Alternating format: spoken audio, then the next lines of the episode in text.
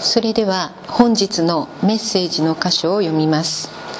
本日のメッセージの箇所はマルコの福音書1章12節から13節です。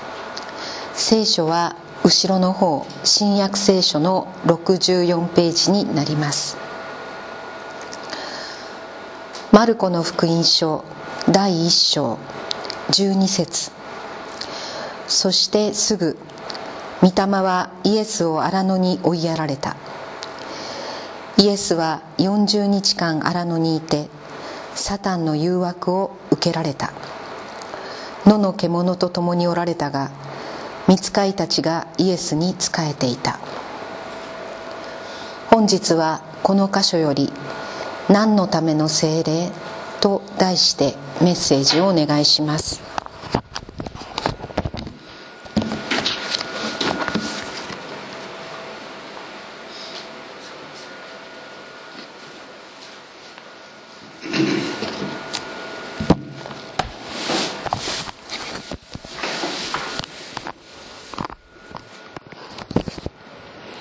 先週私たちはイエス様が洗礼者ヨハネから洗礼を受けられたところを学びました。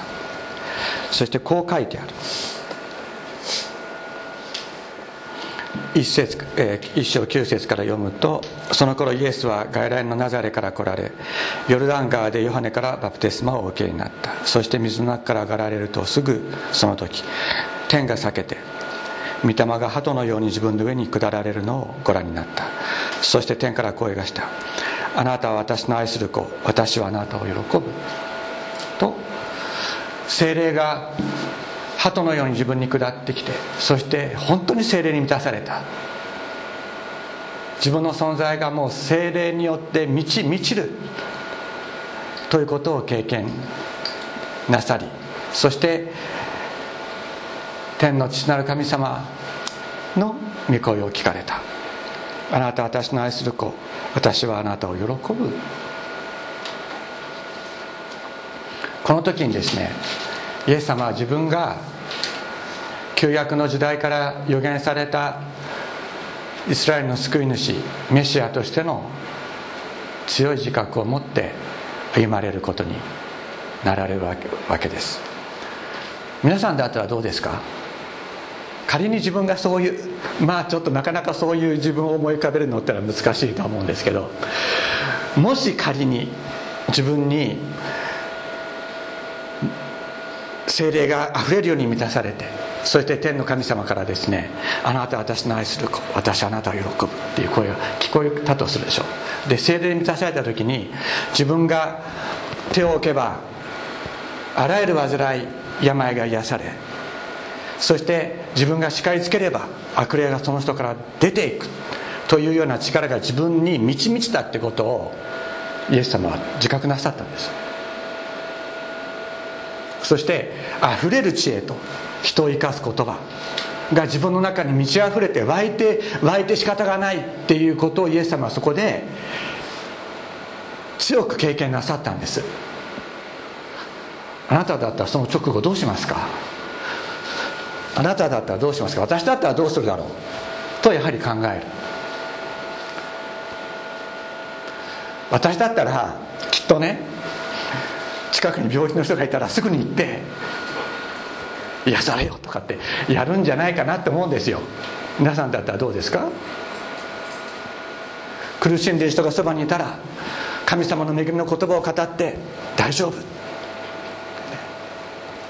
て言って励まして力を与えて生きていく力を与えるっていうふうにするんじゃないかなと思うんですけどどうでしょうか？そう思いませんか？満ち満ちてるんですよ力に。力に満ち満ちてる。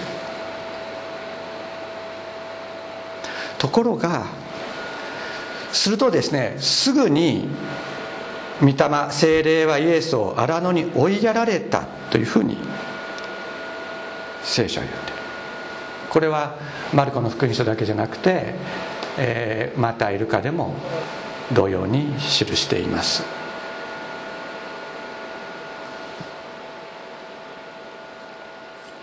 つまりイエス様は自分が神の子としての働きをこれから開始するにあたって神のことは一体何なのか。父なる神様に喜ばれる子供とは一体何なのかということを精霊に満ち満ちた時にそれは何なのかということを自問なさったのです。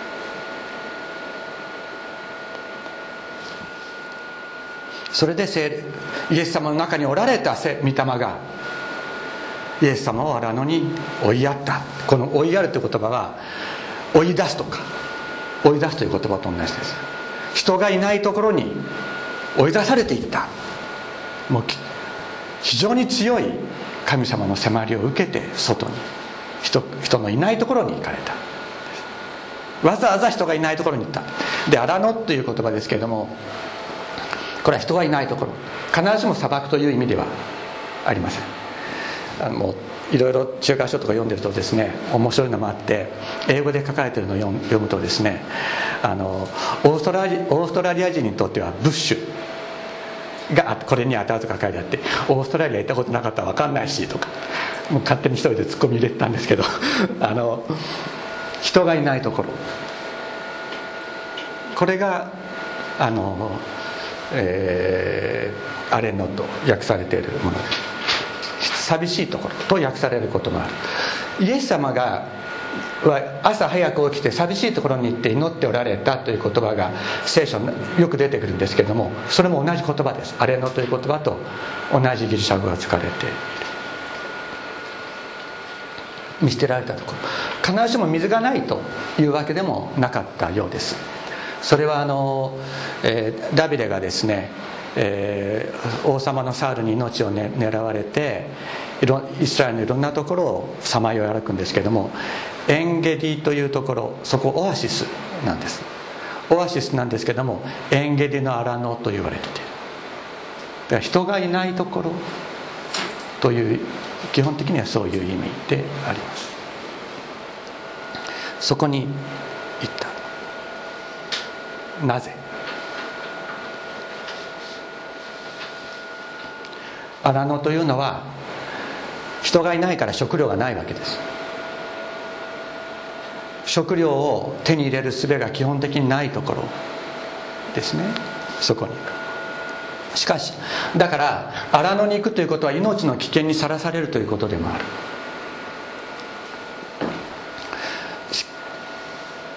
まあ、なんかまたあの悪魔にやられるところでもあると、まあ、そのようにも言われていた。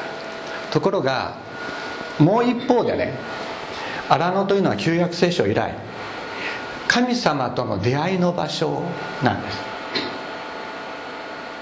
たった一人で荒野に行くっていうことはたった一人で行くわけです。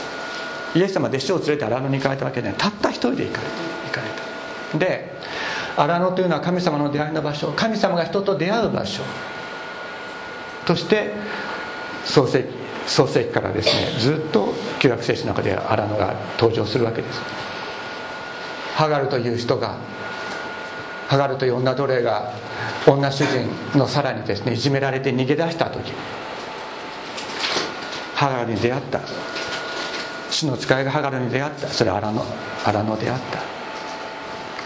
また出エジプト記の3章にはですねモーセの証明の箇所がありますけれどもモーセが解放者モーセが神様の証明を受けたのは荒野でありました。言われたんですね。あなたの足から履物を脱げ。あなたが立っている場所は聖なる場所だ。と神様はモーセにご自分を表された。それは荒野でありました。また神を礼拝する場所が荒野であるこれ出エジプト記の5章の一節ですけど私の民を生かせ。エジプトで奴隷にされているイスラエルの民のことです。について神様がおっしゃってる。私の民を生かせ。荒野で私のために祭りをさせよ荒野で私に礼拝を捧げさせよっていうふうに神様がお命じになった。またですね神様がその民イスラエルを教える場として荒野が出てくる。民数記の一章19節に荒野で私の民を教えようとモーセに神様お命じになる。また荒野というのは奴隷とされていたエジプトからイスラエルの民がモーセによって導き出されそして荒野をさまようわけですけども神様の導きと守りを経験するのがこの荒野でありました。昼は火の柱夜は雲の柱を持って主がそこにご理在くださっている。荒野にその民と共にいてくださるということを導き守る守ってくださるということを表されたんです出エジプト13章20節。こうして彼らはスコテから出て行き荒野の端にあるエタムに宿営した。主は昼は途上の彼らを導くため、えー、雲の柱の中に夜は彼らを照らすため火の柱の中に私さっき昼は火の柱って言いました。逆さまです。昼は雲の柱夜は火の柱です、えー、彼らの前を進まれた。彼らが昼も夜も進んでいくためであった。昼はこの雲の柱夜はこの火の柱が民民の前から離れなかった。まさに荒野において神が共にいてくださる。インマヌエル神神が私たちと共にいたもうと言いますけどもまさにインマこの神はインマヌエルの神民と共にいたもうということを荒野で彼らは経験するのです。しかしその荒野は神様がその民を導く場である。でその導くというのは試みる場でもあった。ということです。先ほどご一緒に「新明記の8章を読みましたが2節に何て書いてあるか。あのあなたの神主がこの40年の間荒野であなたを歩ませられた全工程を覚えていなければならない。それはあなたを苦しめてあなたを試みあなたがその命令を守るかどうかあなたの心に心の内にあるものを知るためであった。それであなたは主はそれで主はあなたを苦しめ飢えさせてあなたも知らずあなたの先祖たちも知らなかったマナーを食べさせられた。人々が飢えた時に天から甘いえー、せんべいのようなものが地に降ってそして彼らは40年間それを食べた。それによって養われたっていうんですね。それは人はパンだけで生きるのではない。人は主の口から出る全てのもの。主の口から出る全てのもの。全ての言葉。全てのものによって生きるということをあなたに分から分からせるためだった。あなたを試みられたのは人はパンだけで生きるのではなくて神の口から出る主の口から出る全てのものによって人は生きるんだということをあなたに分からせるためにこの苦しみの時与えられたんだ。でも苦しみの時っていうのは神様マナー食べさせられてるんです。食べ物与えなかったわけじゃないんです。水を与えられたんです。あ彼らが彼らの着物は擦り切れなかったと聖書は言います。必要なものを必要を満たしてくださる神様と共にいてくださった。この40年の間あなたの着物は擦り切れずあなたの足は腫れなかった。あなたは人がその子を訓練するようにあなたの神主があなたを訓練されることを知らなければならない。これが荒野という場所であるのです。皆さんどうでしょうか？私たち東京とか首都圏というところに住んでいるわけですけれども、まあ、うちはかなり田舎ですけどね。うちはかなり田舎ですけど、まあ、一応首都圏というところに住んでいます、まあ、特に東京に住んでいる人たちは東京砂漠とかいますよね。人はたくさんいても人はたくさんいても自分と関わろうとする人はいない。まさに荒野のような場所の中にいる。そして人生の苦しみがそこにある。だけどそれは神様が人を見捨てている場所ではない。人が荒野というのは人が見捨てた場所です。だけどそこにいる者たちを神様は見捨てていない。神様はそこにやってきて一人一人の人生に介入して必要を満たしてくださる。それはもちろん自分が欲しいものが何でも手に入るような必要ではないんです。神様が私たちに与えてくださるもの。それによって私たちの必要は満たされる。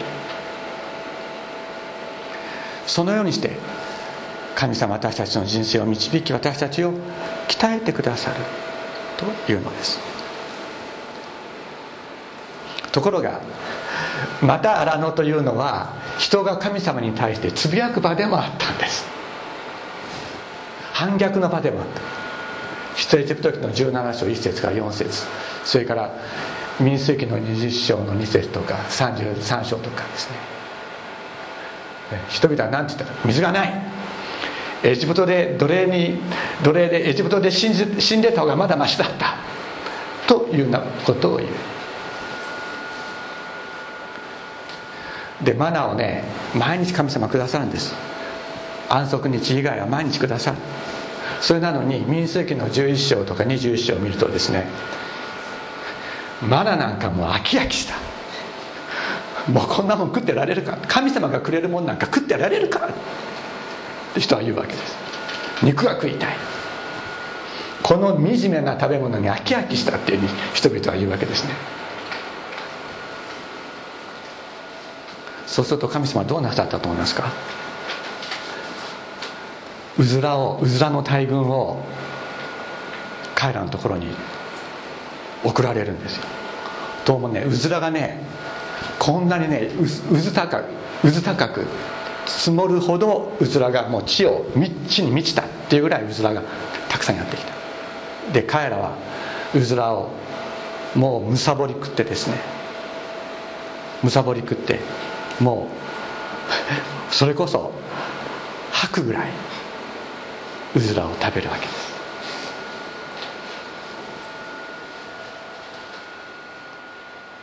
またエジプト記の32章を見るとですねモーセが神様から立法をいただいてる間モーセがなかなか帰ってこないから民はですねモーセがどうなったか分かんないから自分たちで勝手な礼拝しようって始めちゃうんですよ。そして神様は絶対やってはいけないとおっしゃった偶像礼拝を始める。金の格子を作って偶像礼拝を始める。これまさに荒野。だから荒野っていうのは人に見捨てられた場所です。しかしそこには神様が人を待ってる。そういう場所である。で神様はいろんな方法で人の必要を満たしまた立法を与えそして人が生きる道というものを示してくださるんです。ただ主なる神だけを愛しまた隣人を愛して生きようと教えてください。しかし人またその荒野というのは人が神様に反逆する場でもある。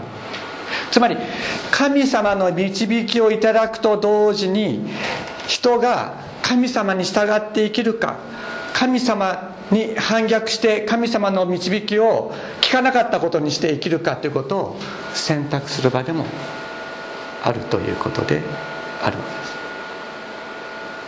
これが荒野です。そしてですねその神様による試練に失敗する場でもあったわけ。です試練というか試験。試験に失敗する場でもあった。これは民数記14章を見ると書いてあるんですけどしかしながら私が生きており主の栄光が全地に満ちている以上エジプトとこの荒野で私の栄光と私の行った印を見ながらこのように10度も私を試みて私の声に聞き従わなかった者たちは皆私が彼らの先祖たちに誓った地を見ることはできない。私を侮った者も皆それを見ることはできない。つまり地と水の流れる約束の地に入ることはできない。みんな神様を試みた者侮った者たちはこの荒野で死ぬと神様は宣言なさった。それもまた荒野であったわけです。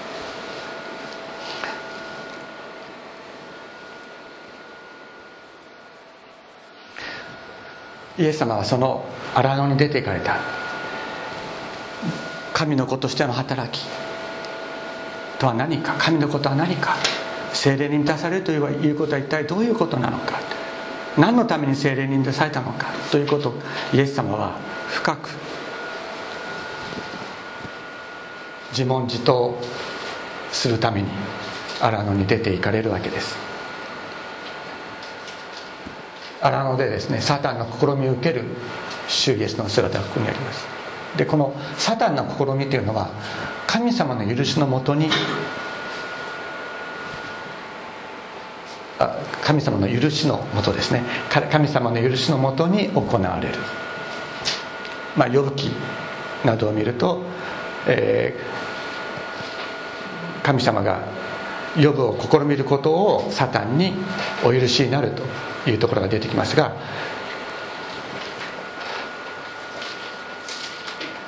イエス様に対する試みも神様の許しのもとに行われたということです。で心の内容は何だったかということは心、えー、マルコの福音書は沈黙しています。マタイの福音書と、えー、ルカの福音書はそのことについて語っているけれどもマルコの福音書は沈黙している。しかしその内容が何であったのかということはマルコの福音書の8章を見ればよくわかる。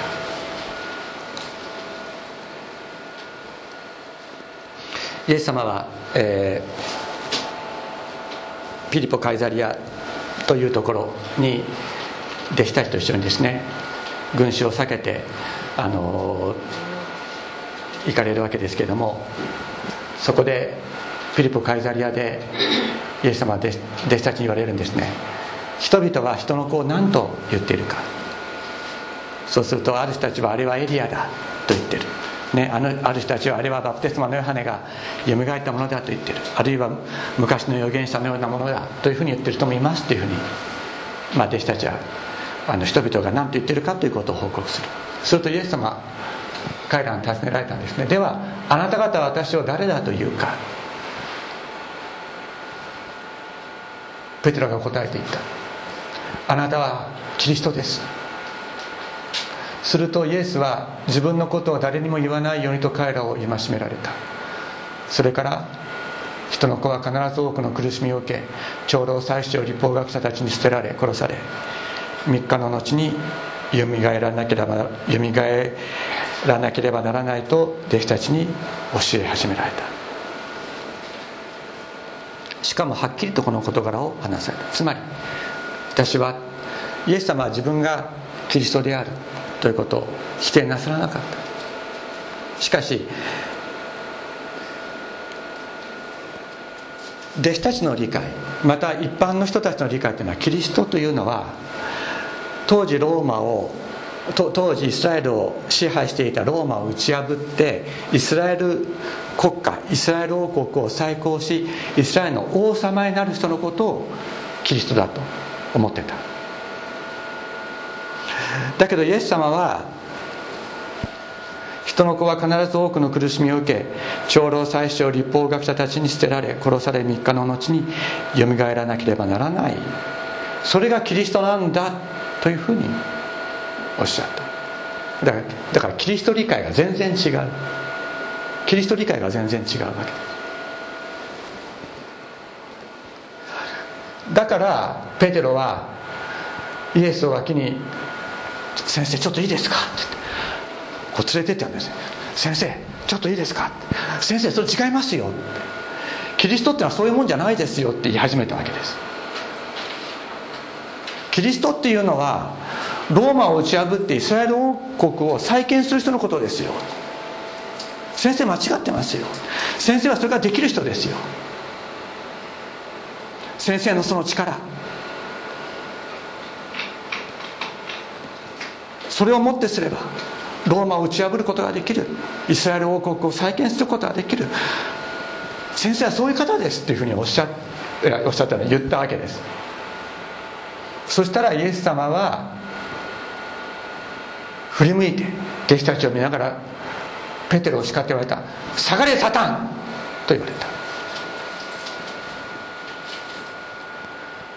あなたは神のことを思わないで人のことを思っていると言われた。イエス様の戦い内的な戦いはここにあったんです。イエス様自身も自分が本当に精霊に満たされて天の父なる神様から「あなたは私の愛する子だ」いう声をかけられた時にこの与えられた精霊神の子として立つということは一体どういうことなのか。人を癒すことによって多くのまた多くの人たちに恵みの言葉人を生かす言葉力づける言葉を語ることによって多くの人たちが自分のもとに集まってくるということはイエス様分かってたと思います。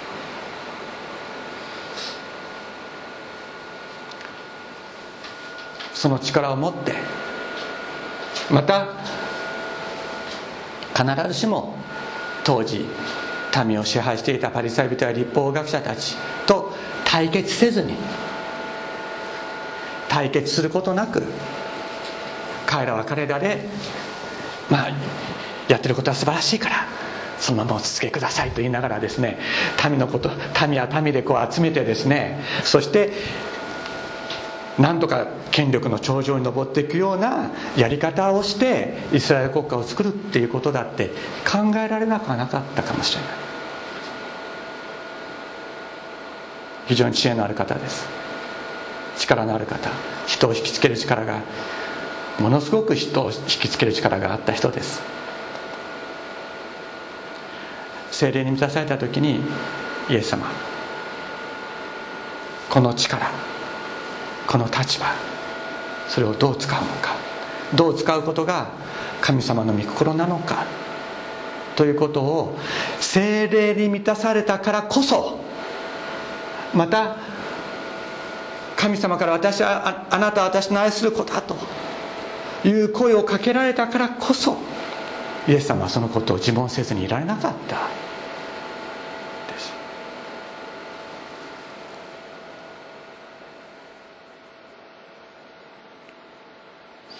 イエス様は先ほどの聖書の続きですけどもペテロを叱った後にこう言われました。それからイエスは群衆とを群衆を弟子たちと一緒に呼び寄せて彼らに言われた。誰でも私についていきたいと思うなら自分を捨て自分の十字架を追いそして私についてきなさい。命自分の命を救おうと思う者はそれを失い私と福音のためにそれを失う者自分の命を失う者はそれを救う。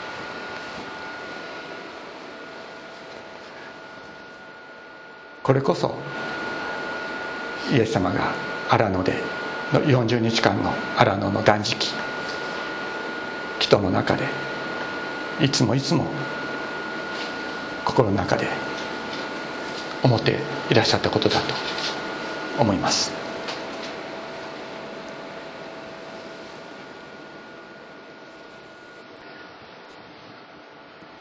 真のメシアとは何か真のキリストとは何かイスラエルをローマから解放してイスラエル王国を復興するイスラエル王なのか。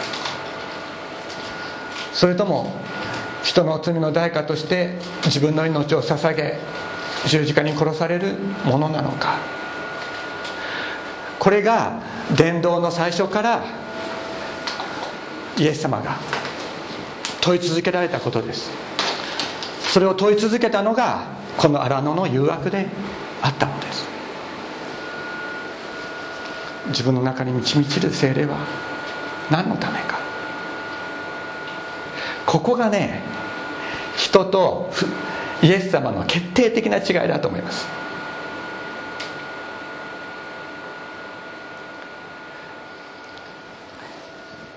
イエス様は弟子たちに弟子たちをですね、えー、お金も持たず杖も持た、えー、お金も持たずですねあの下着の替えも持たずに電動に歩いて使わされたことがあった。彼らにあらゆる煩いを癒し悪霊を癒す権威を与えになって彼らを伝道に使わされた。そうするとですね弟子たちはイエス様の皆によって祈ったら悪霊が出ていく。人から悪霊が出ていく。人たちが病んでる人たちが癒されるっていうそういう働きをしてものすごい喜んで帰ってくるんですよ。それで「先生あなたの名前によって召したら悪霊までも出ていくんですよ」すごいですね。っつってすごい大喜びで帰ってきたら。イエス様何とおっしゃったか。悪霊があなた方に従うことを喜ぶのではなくてあなた方の名が名前が天に記されていることを喜べ。とおっしゃった。人はですね精霊に満たされて病気の人のために祈ったら治ることがありますねあります。そうするとねよっしゃやったって人は思うんですよ。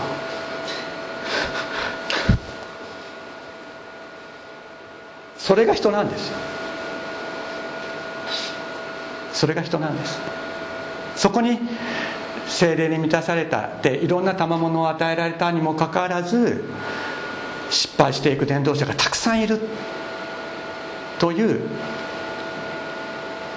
そういう現実がある。ところがイエス様は本当に違ってた。自分の中に満ち満ちる精霊は何のためなのか。イエス様は病気の人を癒された時も誰にも言うな。とおっしゃった。人に見せるために「すごいね」って「精霊に満たされててすごいね」って「素晴らしいですね」って言われることなんかイエス様は一つも願ってらっしゃらなかったんです。ただ本当に苦しめるもの立ち上がらせること希望を与えること力を与えることそして人の罪の代価として自分の命を与え尽くして神様の前に義なる者として一人一人を立てることそのことだけを求められたのがイエス・キリストであった。そのことを本当にそのことのためだけに生きることを決意なさったのがこの荒野での40日間の悪悪魔との戦いであったのです。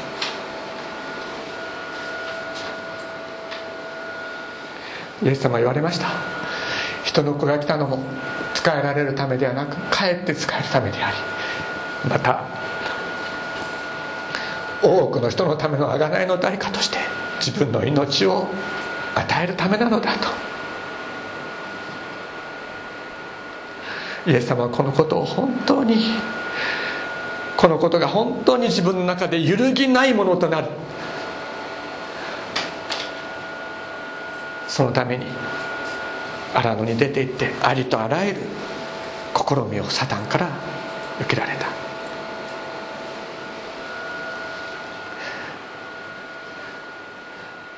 私たちは私たちも試みを受けることがあります。苦しみを受けることがあります。負けますね。負けることがあります。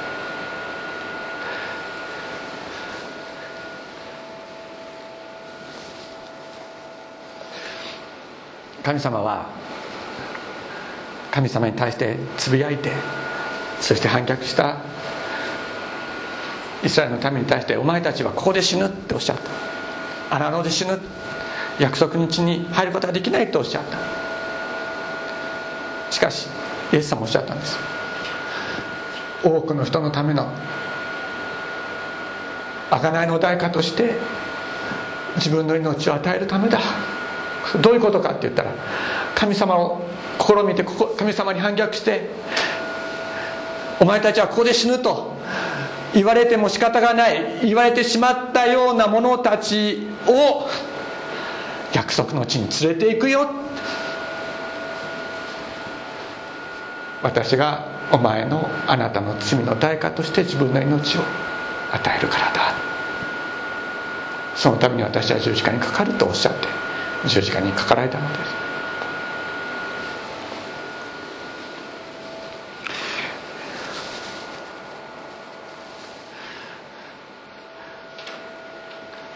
苦しみ試み試練というふうに訳される言葉誘惑とも訳されるペーラスモスという言葉ですが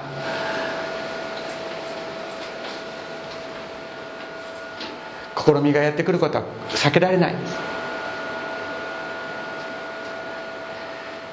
イエス様が十字架にかけられる前の日にですねイエス様はペテロとヨハネとヤコブだけを連れて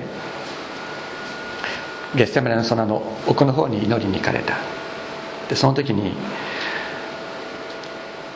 目を覚まして見張って目を覚ましてここで祈っていろ。私と一緒に祈れとおっしゃった。だけどペテロもヤコブもヨハネもですねもうものすごい睡魔に襲われてね寝ちゃうんですね。寝ちゃうんです。それはもただ眠たかっただけじゃないです。強い睡魔に襲われた。誘惑があったんです。霊の誘惑があった。でイエス様十字架にかけられかけられるための祈りをなさって戻ってきたら弟子たちは寝てた。お前たち寝ているのか、ね、誘惑に陥らないように陥らないというか誘惑に引き込まれないように目を覚まして祈れとおっしゃった。また祈って祈られた。でまた戻ってこられるとですねまた寝てる。弟子たちは負けたのです。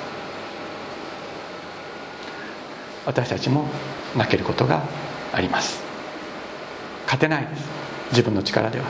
負けることがあるっていうかもう悪魔にやられたら攻撃されたら試みられたらもうひとたまりもないのが私たちです。しかしそういうものを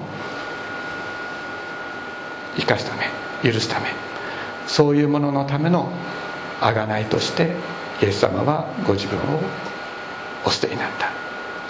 それがイエス様の主従です。この荒野の40日のサタンとの対決というのはまさにイエス様が十字架にかけられるメシアとしての歩みを始められることを本当に自覚なさった。その心の時でありそれに勝利なさった時であったのです。だから私たちはイエス様が勝利なさったということ自分自身が自分自身が勝利するじゃなくてイエス様が勝利なさった。その勝利なさったイエス様に私たちもその勝利なさったイエス様と私たちがもう本当に一つとされる。そのことを願う。そのことが大切なんです。イエス様とは別に私も勝利者としてってことは絶対ないんです。イエス様と一つにされる。そのことによって私たちも勝利者の中に加えられていく。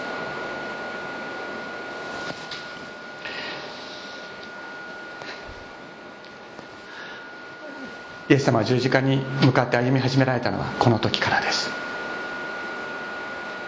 もうこの時から十字架に向かって歩むメシアの生涯を始められた。私たちこの方を本当に見上げていきたいなと思うんです。主イエス様。十字架のあなたと一つとさせてください。私たちのために十字架にかかって贖いの代価となってくださったイエス様。そのあなたの十字架に私も接ぎ木してください。お祈りをしたいと思います。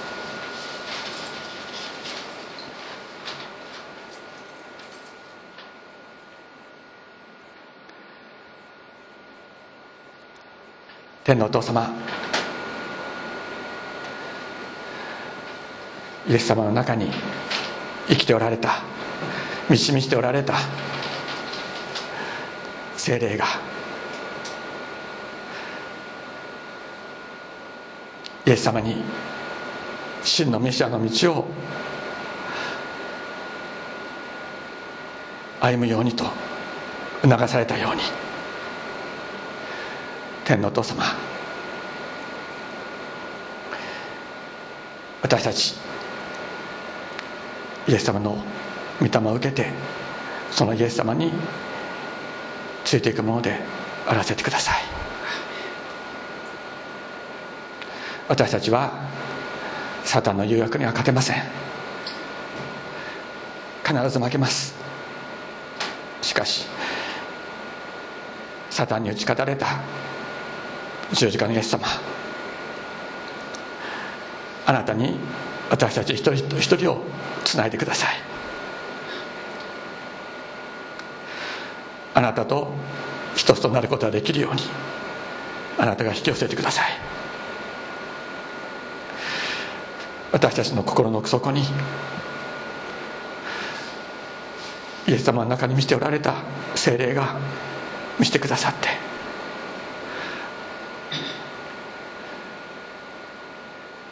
イエス様を仰ぎイエス様の皆を褒めたたえつつ歩んでいくことができるように助け導いてください。多くの試みがあります。苦しみがあります。その時天のお父様サタンに語られたイエス様に身を寄せることができるよう私たちもイエス様との時を大切に持つことができるようお導きください。感謝して尊いイエス様のお名前によってお祈りします。アーメン。しばらく今日の聖書の言葉に心を巡らせながら祈るひとときを持ちましょう